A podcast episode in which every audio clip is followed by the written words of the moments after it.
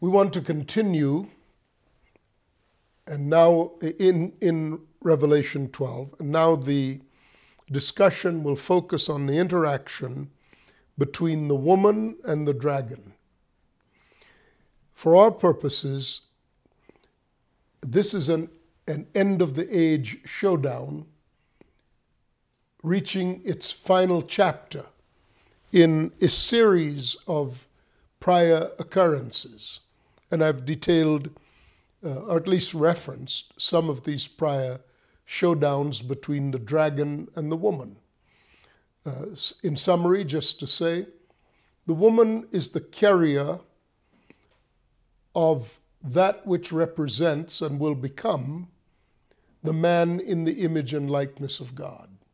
And the dragon is the consistent, and one might even say persistent, opposition to this man in the image and likeness of God emerging out of creation. God established creation to produce a man in his image and likeness so that ultimately, in this corporate man, God himself will dwell, and in this corporate man, God will put on display who God actually is his nature, his character, and his power. That's why Paul wrote to the Ephesians in the first chapter of the book of Ephesians and stated that his ostensible purpose for writing the book of Ephesians to the Ephesians, to the church in Ephesus, and by extension to the Gentiles, was for three reasons. Number one was that the, the believers might have wisdom and revelation and the knowledge of Christ concerning these three things. Number one, the hope of his calling, what he called people out of darkness into light uh, to become. What hope did he invest in that? The ecclesia, the outcalled. He called us out of to be assembled into. He goes on in the book of Ephesians, the first chapter, to talk about this plan existing before the foundations of the world. So it obviously allows for the framing of God's divine intent uh, for the creation itself and for mankind with specificity. Number one was the hope of his calling. Number two was his glorious inheritance in the saints. So, how this was the prize in the mind of God to be attained. And number three was the working of his mighty power on behalf of those who believe. The reason I keep going back to the rest of Scripture when we come across these references in the book of Revelation is that it's obvious. Revelation does not, the book of Revelation does not exist independently in the scriptures. All of the symbol, symbology of it uh, can be understood and is meant to be understood by the deconstruction of uh, uh, other scripture that has been written about exactly the same things. You know, there are people who just love mystery for its own sake, and they forget that a mystery is, a mystery is typically of no value to anybody. You know the only value of a mystery? It's when it's revealed. When it's revealed.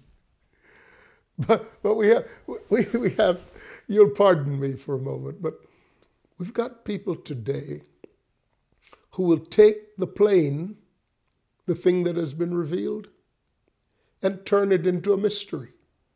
I mean, how idiotic. Religion does that all the time. I mean, why do priests walk around swinging censers with incense? Why do they do that?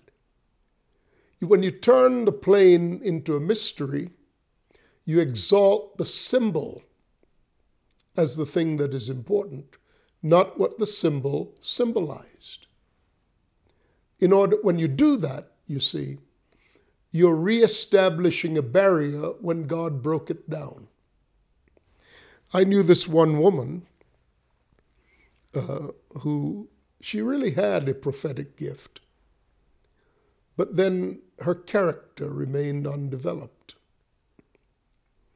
And the sign that uh, her prophetic gift had now become something else was she would take things that were plain and do her very best to convolute them. If you know the woman, if you were to ever have met her, uh, she was one of these gals who uh, had such a poor image of herself. And I don't know any other woman who could approach her or who could penetrate her defenses. She always quickly retreated, and usually very erratically and very inconsistently. She quickly retreated to a mysterious poise and to a higher perch.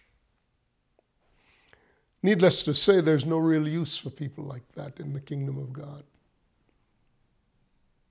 That's like turning that's like turning wine into water. it's, you're going in the wrong direction. So, so these symbols have their antecedents uh, in plain scripture. So wherever the woman appears carrying the divine seed, and whenever that seed comes forth on the earth, it is endowed with the power of the living God, and part of what it does is to destroy the works of the devil.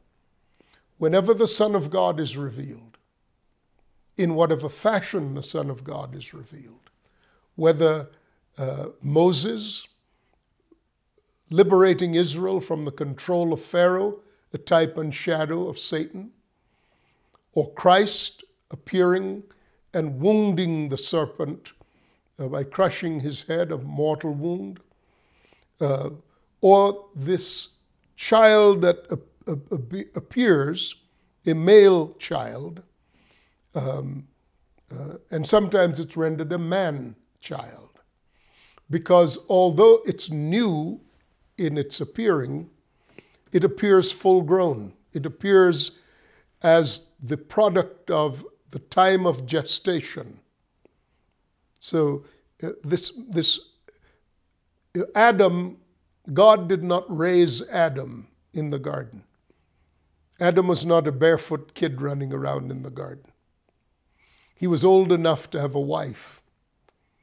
God caused a deep sleep to fall on him, and, and out of his side he removed a rib, made the woman, and brought her to the man.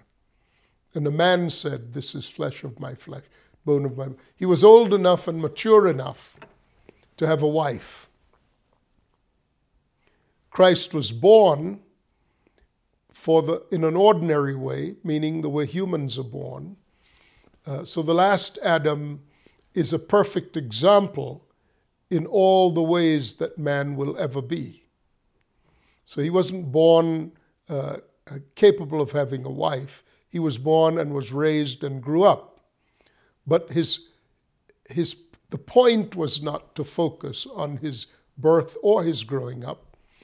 Uh, the prophecy of Scripture is unto us a child is born to become, and that's my paraphrase.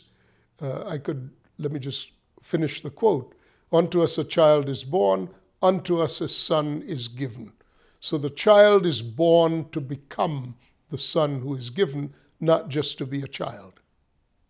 That's why any religion or religious group that exalts the mother over the child will keep the child in a state of permanent infancy um, and will exalt the mother as the access to the child. That's silly.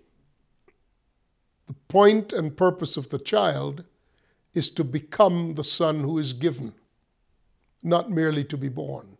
So the reference here to a man child or even a male child is a reference not to the growing up, not to the, the months of gestation, not to learning obedience by the things we suffer, but his readiness for the purpose for which he was brought into the world. Jesus himself would say that. Uh, when, they, uh, when he was in, encouraged by his disciples to sidestep his destiny in order to avoid the, the, the horror and punishment, or, or death rather, execution by crucifixion, his view was, Unto this end I was born. So there's a revealing here, not of a child, uh, but of the fully grown up, the one who is mature and ready for his destiny. So this dragon is always waiting to devour, always waiting to capture in a state of potential vulnerability, capture the child when he's brought out, when he comes, when he appears. And it says, uh, this child, you see, was to rule the nations with a rod of iron. So there, can, there cannot be any doubt as to who this child is. He is in the image and likeness of Christ. For Christ was destined to rule the nations, is destined to rule the nations with a rod of iron, and we will rule and reign with him. So the corpus Christi, the word corpus being corpse or body or corporate. Christ, as opposed to Jesus, is a many membered spiritual man. The head, the crowned head, is the Lord Jesus, the Christ. The body is the executive function of the head. We are the plenipotentiary of his power. In other words, we are the potential for the seeing of his plenary or complete purpose or power. We are the plenary, plenipotentiary. Plenary simply means complete. We are the complete demonstration of his power. That's why he told us, You will do greater works than what I did. I'm going to my Father. And again, I go back to what I said a few recordings ago when I said the natural man, the man who is only concerned about his bios life, the life of his biology, has to be the greatest, has to be the most, has to be the fastest, has to be the richest. The man in the spirit understands empowerment, that in the spirit you're empowered to attain the likeness of God. See, God's standard is the ultimate. He's never going to be less than himself, even when he makes himself less than himself. It is to elevate others to the pre existing state. So, in the Spirit, there's no competition. In the Spirit, there's room for everybody because the goal is the same. And no one is greater or lesser in terms of value, and indeed ultimately in terms of identity. We may have greater or lesser authority, but that's more on the order of his of the arrangement of his executive power, how he means to execute what he does. And he does mean for you, for one subject to his rule, to obey the authorities that he has set and to honor the authorities that he has set because it's the, it's the way one honors him and it's the way one learns to honor. So, because we're all ultimately subject to the head, we must all learn the principle of honor. And a person may talk about honor. And in fact, many people talk about honor only as it regards themselves. The desire to be honored. And they will position themselves as honorable and worthy of being honored. You really honor the Christ in the other. And if the Christ is absent from the other, what is elicited under the guise of honor is more an extraction from a heart that is corrupt. Wanting honor, refusing to give honor. Now, so always this conflict. But this child was to rule the nations with a rod of iron. So it simultaneously refers to the Lord Jesus Christ, the head, and the corporate body, the many members of his holy self, of his spiritual self. And her child, the enemy is ready to pounce, and her child was caught up to God and his throne. And the woman fled into the wilderness. Now, let me show you how our minds work. The moment we read, this child was caught up to God and his throne, what do we think? Yes, he's out of here. He's in heaven. We forget heaven is already on earth in terms of the power of his authority. This is not a reference necessarily to someone being taken up out of this world. It is a reference more to what Jesus said You are in me, and I am in you. Let them be one in us. That's being caught up to God and to his throne. In what sense was Jesus, in what sense was it true that God is, was in Christ? When Jesus said in John 17, let them be one in the fashion in which you and I are one. You are in me. In what sense was God in Christ? And the power of this is it requires an earthly presence in order for the nations to be reconciled to God. For God was in Christ. God appeared in Christ to do what?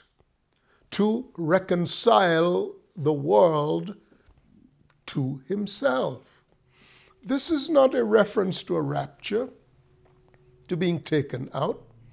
This is a reference to a changing of your position from the son of the woman to the son of God. Why? Because the woman brought forth a child whose destiny was to rule the nations with a rod of iron, who was caught up to God and to his throne.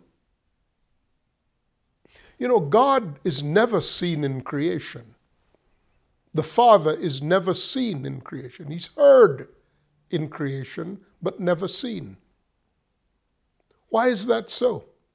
His disciples came to Jesus on one occasion and they said, Show us the Father. If God ever intended to appear in a form in creation, as just himself. He would have showed up then. But it's simple.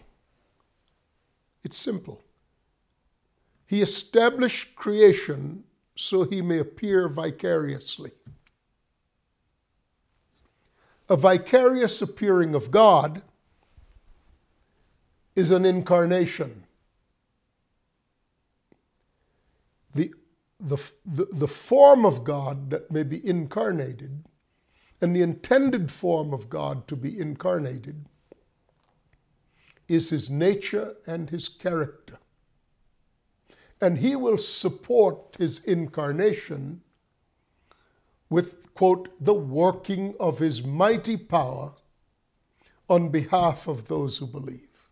Again, I reference back to what I just talked about in the last, uh, um, in the last uh, section or last recording, the one just prior to this, where I talked about Paul's letter to the Ephesians, the three imperatives to the Ephesians, the hope of his calling, his glorious inheritance in the saints, and the working of his mighty power on behalf of those who believe. You see, we, we have this notion that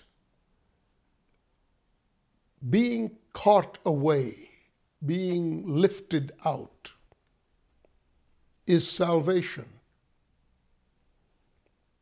No, not at all. Salvation is in Him. To be, quote, let me be specific. For this is what Paul said in, in his letter to the Philippians. For our lives are now hidden with God in Christ.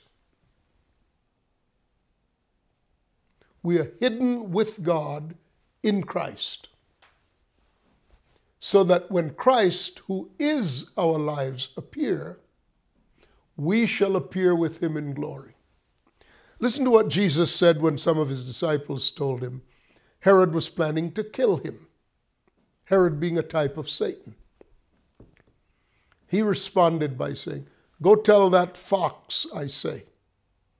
I will cast out demons today and tomorrow, and on the third day I'll reach my goal.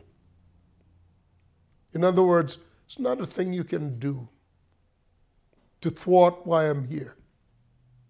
Now, today and tomorrow, 2,000 years. So he didn't plan to actually be here for 2,000 years. But to be physically present on the earth for 2,000 years, he planned to carry on through his body for 2,000 years. And he'll return on the third day. So, when the Father is in you, let them be one in the manner in which we are one. You are in me. When you're in Christ, when you are assembled to the Corpus Christi, the resulting state is this. In the same manner in which God was in Christ, in the same manner he is in you, and for the same purpose and you are in the Father, because the Father is in me, I am in the Father. That's a different administration. The Father is the Spirit of the Father is literally present in you in fellowship with your spirit, and that's why He sent us the Holy Spirit. Because the Spirit of the Father is brought to us. The Spirit of the Father and the Spirit of the Son are brought to us in the complete divine Spirit of God known as the Holy Spirit. The Holy Spirit has all of the characteristics of the Father in him, and the Holy Spirit has all of the characteristics of the Son in him. So, in the Spirit of God is the entirety of the kingdom of heaven. It is righteousness, peace, and joy in the Holy Spirit.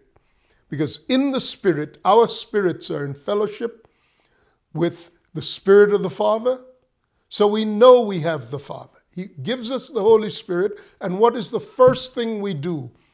What is our first response upon receiving the Holy Spirit? The same Spirit who raised Jesus from the dead. What is our first response? Father, Father. It's, it's the Spirit of the Father that acquaints our mindsets with the fact that we're born of, of God. Whoever is born of the Spirit has received the spirit of sonship, which means the, the Spirit of the Father is one of the imports into our being through the Holy Spirit. And the Spirit of the Son is also in the Holy Spirit. So the Father is a spirit, the Son is a spirit, and they're brought to humanity and brought to the body of Christ by the third person of the Godhead or the third representation of the Godhead, who is the complete representation of the Godhead now, like Jesus was the complete representation of the Godhead in his time. So to be caught up to God, it's not about going anywhere. To be caught up to God is to be hidden with God in Christ. And he said to his disciples, I've given you permission to sit with me on my Father's throne. When, do we, when are we seated with him in heavenly realms? When we die? No. When you're a spiritual man, the heavenlies have come to wherever you are. Let me show you something about the throne of God. Though it's located in heaven, it moves from heaven to earth whenever the, the, the, the rightful regent is sitting on the throne.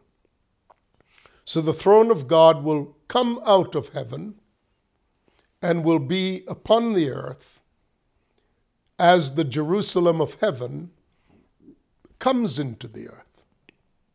But the throne is just a symbol. Of what is the throne a symbol? It's a symbol of his, of his power, symbol of his authority. And he decreed and declared his power and authority upon the earth when he said to his disciples, All authority in heaven and on earth has been given to me. Go ye therefore. So, by what authority are we functioning if we are in the kingdom of heaven while we are on the earth? We're functioning by the authority of the throne of God. So this son who is born is caught up to God and his throne. He's caught up to God because he is assembled to the body of Christ, where the Father is to be met in the person of Christ, for the Father is in Christ. That way he's assembled to God, caught up to God, and to the power of his throne. The woman then flees into the wilderness where she has a place prepared for her by God. I want to focus on the woman who flees into the wilderness when we come back. I'm Sam Soleyn. We'll continue to unpack the book of Revelation, chapter 11. See you then. Bye bye.